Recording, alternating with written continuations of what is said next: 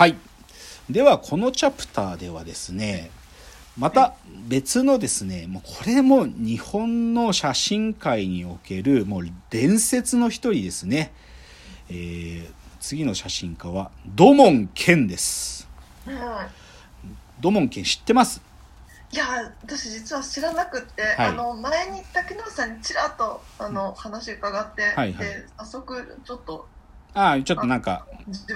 見てみましたか。まあ、そうですね。まあはい、土門健さんは、その、もう、上田昌司さんよりもちょっと年上で、1909年、明治42年のお生まれで、1990年に亡くなられてますね。で、まあ、すごい端的に言っちゃえば、木村伊兵衛のライバルですよ。まあね、写真界における最も権威ある賞っていうのは木村伊兵衛賞ですけどね。まあ、そういう木村伊兵衛っていう存在がいた、その双璧を成したのが土門健です。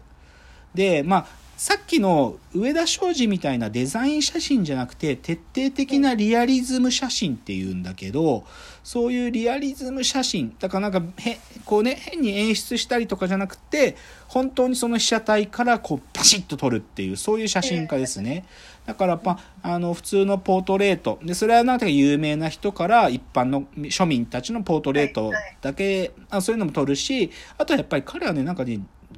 神社仏閣っていうか、まあ、仏像をよく撮るんだよねなんかね、だからそういう人で、であとね重要なのはね彼はね文章が上手なんです、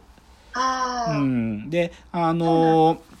雑誌とかでさし写真って写真ってやっぱファンカメカメラで好きな人多いからさええ。でいまだにそういう写真雑誌とかにさ写真を投稿して自分の写真が載ったっていうのはカメラファンたちの中の一つのなんていうかこうまあいまだにねあるアアクティビティだけどその月齢写真とかの選評をしてその文章が何とも遮奪というか素晴らしいんですよ。だからね文章がき切れ味もあって面白いんですよ。だからそういう意味でその写真家としても超一流かつなんていうか文章もうまいからじ写真表現ってことを言語化してくれるんですよ上田。どあ土門健っていうのは。あーな。るほどなるほど、うん、だから僕はねそういう意味でも土門健っていうのは何ていうのかな。僕は写真撮れなかったけどあ写真ってこういうことなんだなっていうことをなんか僕に教えてくれた存在が土門健。あ面う白いですね、、ん。で、まあ、だからトピックスでいくつか言うとやっぱりまあやっぱり彼の写真の特徴はリアリズム写真っていうけど、ええださっきライバルであった木村伊兵衛との対比で言うとなんていうか木村伊兵衛はねどっちかっつうとねまあ彼もリアリズム写真だけどとかね彼はね木村伊兵衛の言葉で言うと写真はメカニズムだっていうらしいんだよね。でも土門健はカメラは道具に過ぎなくて写真を撮るのが人間でありかつそれは思想であるっつってんの。だからねなんていうのかな。木村伊兵衛はどっちかというとやっぱりこうそその行為自体は極めてシステマティックなことなんだと言いたいんだけど土門健はねどっちかというと思想なんだっていうんだよ写真っていうのは。で僕はねこっちに自分の態度は近いのやっぱり。うね。うん、だからきなんか木村伊兵衛っていうよりか土門健を僕は支持するんだけど。あそうでまあだからあのさっきも言ったけど文章上手だからさあのアルスっていう会社が出してる「カメラ」っていう雑誌で「月齢土門」っていうねコーナーがあってね そこでまあ彼の選評が上がっててそこにはねまあ本当になんていうかまだ駆け出しだとかアマチュアだった頃のまあ写真後の写真家になる方たちがまあ土門のなんていうか文章によって評されていたっていうのもあったりとかね。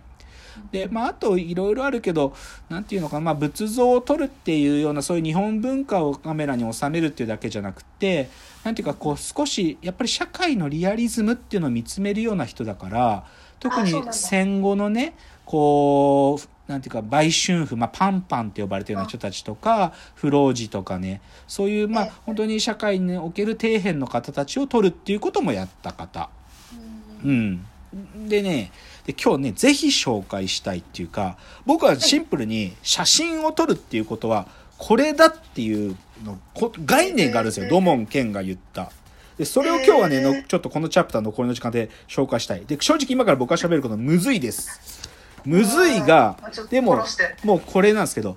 僕あの、はい今僕の手元には土門剣の格闘という本があります。ちなみにこの土門剣の格闘のこの、しはい。なんていうの想定の写真はねこれ写真、はい。カメラ二眼レフでカメラを撮ってる土門剣が鳥取砂丘で撮られてる写真で実はこの写真を撮ったのは上田昌司なんですよ。あ。なんかう上田町が出そうてます。そう上そう上田昌司の写真撮影旅行土門剣が行った時に鳥取で撮っててこれを上田昌司が撮ったっていうだからそれぐらい親交があるというちょっと余談ですけど。でその土門剣の格闘という本の中にこういうことが書いてあったの。はい。えっ、と実相関入という概念を彼が言うんですよ。実相関入。か漢字で書くとえっ、と実るにえっ、と相談の相。それで、はい。あの見る。感激するの観観ね。観覧するの。でそれに入るっていう言葉で実相関入という言葉がありまして。でこれをねなんていうか土門剣はカメラをた使って対象を被写体を撮るっていうことをこの一言でもう言いもう言い得てるんですよ。で、でね、で、実際、この実装関入っていうのは何かっていうとね、もともとは、あの、か歌人のあの、斎藤茂吉。斎藤茂吉が、まあ、要は、は、く、く、はい、まあ、短歌を読むときに、はい。モチーフと相対した時の制作態度のことを実装関入って言って表現したらしいんだって。もともとはだから、土門剣の言葉じゃなくて、さあのー、斎藤茂吉の言葉。だけど、土門剣はでも、それを、カメラっていうのもそうなんだっつってるのよ。でで、その、実装関入っていうね、もうね、だからね、な、これね、むずいんだけど、説明が。えっ、と、はい。ちょっと斎藤茂吉の言葉を使いながら土門健が説明していることで言うと、えっ、と、まあ、茂吉がね、えっ、と、短歌における写生の説っていう、写まあ、写生、写写し、あの、写す、生きるの、写生の方法論に言及している中で、で、これを、まあ、この論文を土門健が熟読したんだと。うんで、なんていうのかな、うん、茂吉の表現によると、はい実相に勧入して自然自己一元の性を映す。これが単歌上の写生である。現実の相などと砕いていってもいい。性は増加普及の世紀、天地万物生々の性で命の義である。何を言ってるかわからないですね。まあ、だから、でもねいうん言いたいことっていうか、なんていうのかな。要はさ、写生、絵画で言ったら写生するっていうのはさ、はい。なんか、こう、自然を、こう、しかその目に映ってるものをそのまま映し取るっていうことはい。と、特にさ、なんていうか、ダメな絵の先生っていうかさ、小学校の時の美術の先生でさ、見たまんまを描きなさいとかいう言葉のさ、浅い理解はさ、ただ単に目に映ってるもの綺麗に描けたら綺麗ですねで終わりじゃない。はい。で、で、でも、少なくとも斎藤茂吉がじゃあ自分で、あの、歌を読むときには、そういうことじゃなくて、もっと対象に入り込んで、はい。はい。この場合、映すってことは、なんかある意味、映し取るっていうか、その自分がその対象の実相に入り込むから取り出せるんだみたいなこと言っとるんだよね。なんか、うん。うんだから、なんだろうな、えっ、と、じなん実相関入によって自然の生命を表現したものものだということがわかるとかいうようなこと書いてるから、だから、要はさ、いまあ、命があるないはともかくとしても、被写体が、な、何かこう、息づいてるわけだよね。なんか、映すに足る何かを捉え、なんか、そう、あるんだよね。ででもその息づいてる感じっていうのをカメラでフォフォこうパシャッと撮るときには自分はそのモチーフっていうか対象にある意味入り込んでるんだと。そうなんですそう。ねで、その入り込んで取り出してるものだからこそ、ただ単に写生って写し取ってるだけじゃなくてなんか、こう、写し出してるっていうか、なんか、どっちかっていうと、自分が働きかけてるみたいなことなんだよね、言って、言いたいこととしては。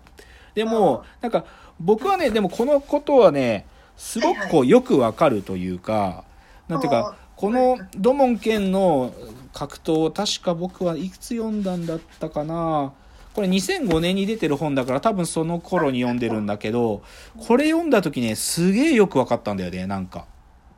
えなんかただ単にこう切り取るとかいう話じゃまあでもその切り取るって言葉もまあちょっと願意があるから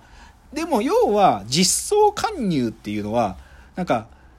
ある意味映してる被写体は自分の映し鏡っていうか自分が入り込む何者のかなんだよね。ーだそういうことでも僕は当時からそうずっと思ってるからでこれはある意味言っちゃえば、まあ、僕の文脈に置き換えれば僕らが AI と向き合った時にはい。僕らは AI を機械的な操作だと割り切ることもできず実装介入してるからこそ僕らは AI の中に心を見出す可能性があるという僕がそう僕の理論と近似するんですよ。だからそういう意味でも僕はこの土門健のこの写真に対するこの実装介入って態度はもう非常にシンクロするしいやもうよく分かります。言ってることが非常に。だからその写真が思想だっていうのもすごくよく分かる。っていうのでまあちょっとね土門健の写真の紹介というよりかは土門健という人がそのどういう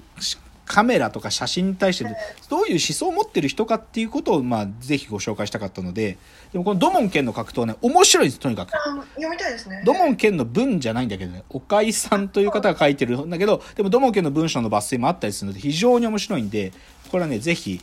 写真を思想として考えたい方にとってのおすすめの書土門健でございました。では次のチャプターです